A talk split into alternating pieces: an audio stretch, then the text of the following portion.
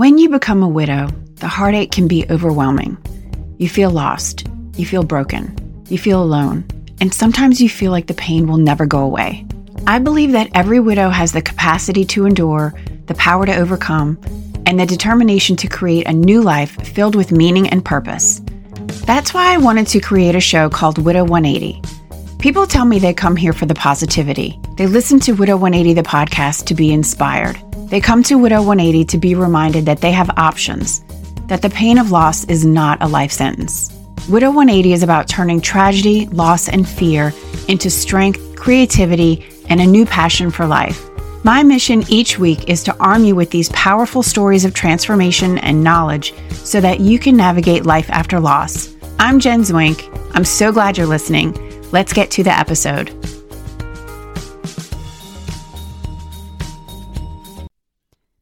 This week's episode was inspired by a post that was made in our Facebook group, the Widow 180 Community, which, if you haven't already joined, I would love for you to be a part of it. And I hope to see you there and chat with you in there. Anyway, this post was made the other day by Judy in our group. Thank you, Judy, for posting this. And it said, What I've learned is that you cannot escape your grief. You can try to drown it in distractions kill it with your vices, or pretend like it isn't even there. Eventually, it will spring back out of its secret hiding place and demand you stand and face it. To which one of our community members responded, The question is, how do we face it? I realize that I'm really good at finding distractions. And before I just jumped in and blurted out the first thing that came to mind, I wanted to think about this question because I know I've mentioned this before, but I am completely obsessed with self help, self discovery, self improvement, growth mindset, post traumatic growth. I want to know all of it. I read as much as I have time for, and of course, I listen to every single podcast I can to absorb any helpful information that I can and pass it on to you guys when questions like this come up. Well, just this last week, my ears totally perked up with something Linda Shanti said to me during our interview last week. It was something with which she said. Her words jumped out to me, and I wanted to reach you guys today and really sink in with you to anyone who needs to hear this. It's the phrase, of course. Linda said, Of course. Of course, you're angry and sad. Of course, you're tearing things apart and putting things together all at the same time. Of course. Of course, one minute you're in a tsunami grief wave, and the next moment you see a sign from your husband in a rainbow, and you're so excited. Of course. So, if you're in that rocky, unstable emotional state, just know that's normal. Of course, you are. And you shouldn't judge yourself for being there. If you didn't listen to that episode last week, please go back and listen to it. Linda is amazing. It was episode 65. So many great nuggets of wisdom from Dr. Linda Shanti. So, there are actually two phrases that have crossed my ears and eyes lately that I think we can directly apply to the struggles that come up along our grief path. So, the first phrase was, of course. The second phrase we need to know is, this is the part where I and then blank. This is the part where I, and then you fill in the blank.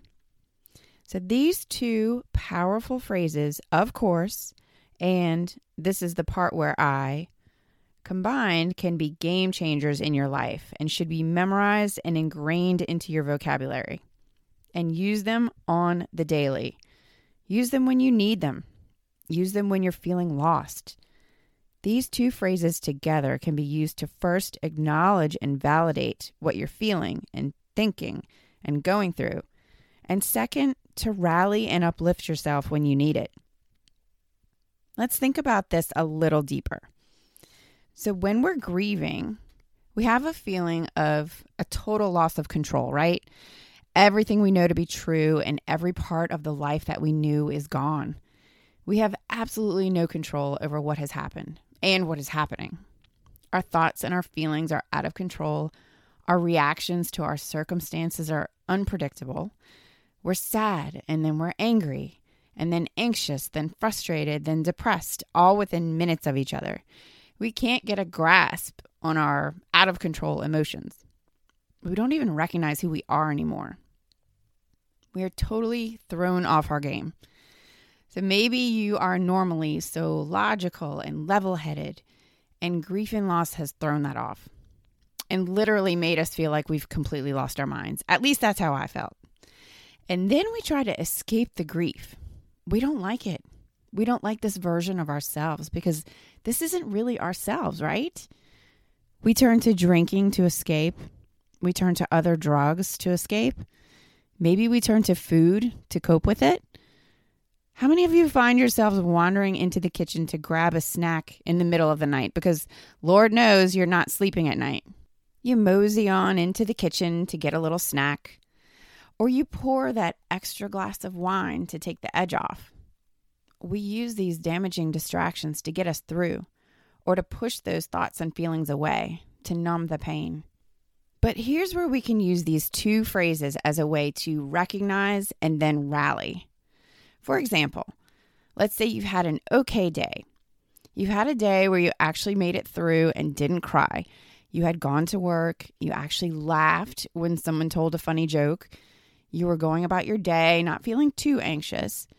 And then your wedding dance song comes on as you're driving home that afternoon. And the sound of that song hits you like a bullet to the chest. And you start to spiral in the car, off the rails again, pushed back into the depths of that grief pit that you thought you were out of, at least for today. So, what if when you start to spiral, you acknowledge those thoughts and say, Of course, of course, I'm going to hear that song and feel sad. Of course, I will hear that song and then feel angry that he's not here to dance with me. Of course, I'm going to be upset by the memories of what I had that I don't have anymore. Of course, I'm feeling anxious now because I'm remembering he's gone and he's never coming back. Of course, I have every right to feel every feeling that I'm having right now. Grief is that gut punch that you weren't expecting. Of course, you're going to get the wind knocked out of you. Of course, is a phrase of validation. It's acknowledging our grief, it's looking grief in the face, it's facing it and saying, Of course, you're here. Where else would you be? But here's where the next phrase comes into play. You come back with, This is the part where I, and then you fill in the blank. So, like with our previous example, you're driving home, having a decent day at work, and you hear your wedding song come on.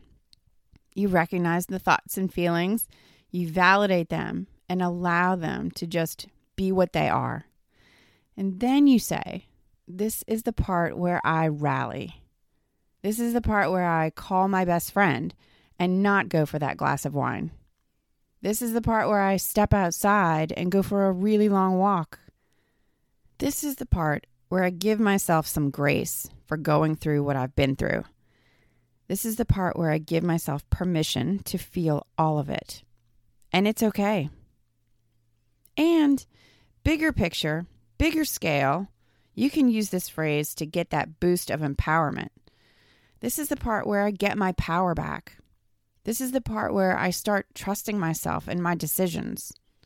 This is the part where I enroll in that class that I always wanted to take. This is the part where I turned myself around to take a step forward in my new life. This is the part where my new life begins. This is the part where I, and fill it in with whatever you can dream of.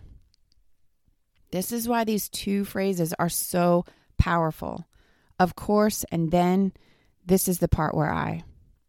We're first validating our feelings because it's perfectly normal to grieve the way you grieve whatever that looks like for you. You're human. This is what humans do. Of course it is. And then you rally, and then you have your comeback, and you lift yourself up. So I want you to try these two phrases the next time you run into that unexpected grief gut punch again. And I want to hear from you. I want to hear how it helps because I think that these are some game changing mindset moves to push you forward when you feel that grief stuck. recognize and then rally. Recognize and then rally. Let me know. Let me know how it goes for you. Message me on Insta at Widow180. Join our Facebook group, Widow180 Community, or email me at jen at widow180.com. And don't forget to check out the latest videos on YouTube at Widow180 the channel. Please subscribe and tell a friend too, someone you may know that needs to hear this, but maybe they don't listen to podcasts. Tell them to check out the YouTube channel. That way they don't miss any interviews or content.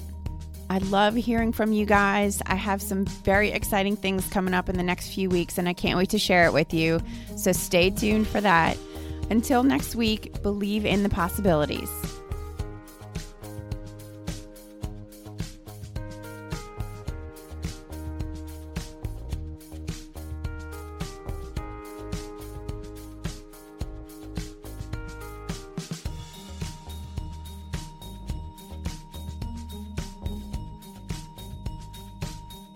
Thank you so much for listening to Widow 180 the podcast. If you enjoyed this episode and you're seeking daily inspiration and guidance, you can follow me on Facebook at Widow 180 the community, on YouTube at Widow 180 the channel, and on Instagram at Widow 180. If you're interested in more grief and widowhood resources, including our latest freebie, How to Get Your Life Back Together After Loss, a 10 step checklist, head over to www.widow180.com forward slash freebie. That's www.widow180.com forward slash freebie.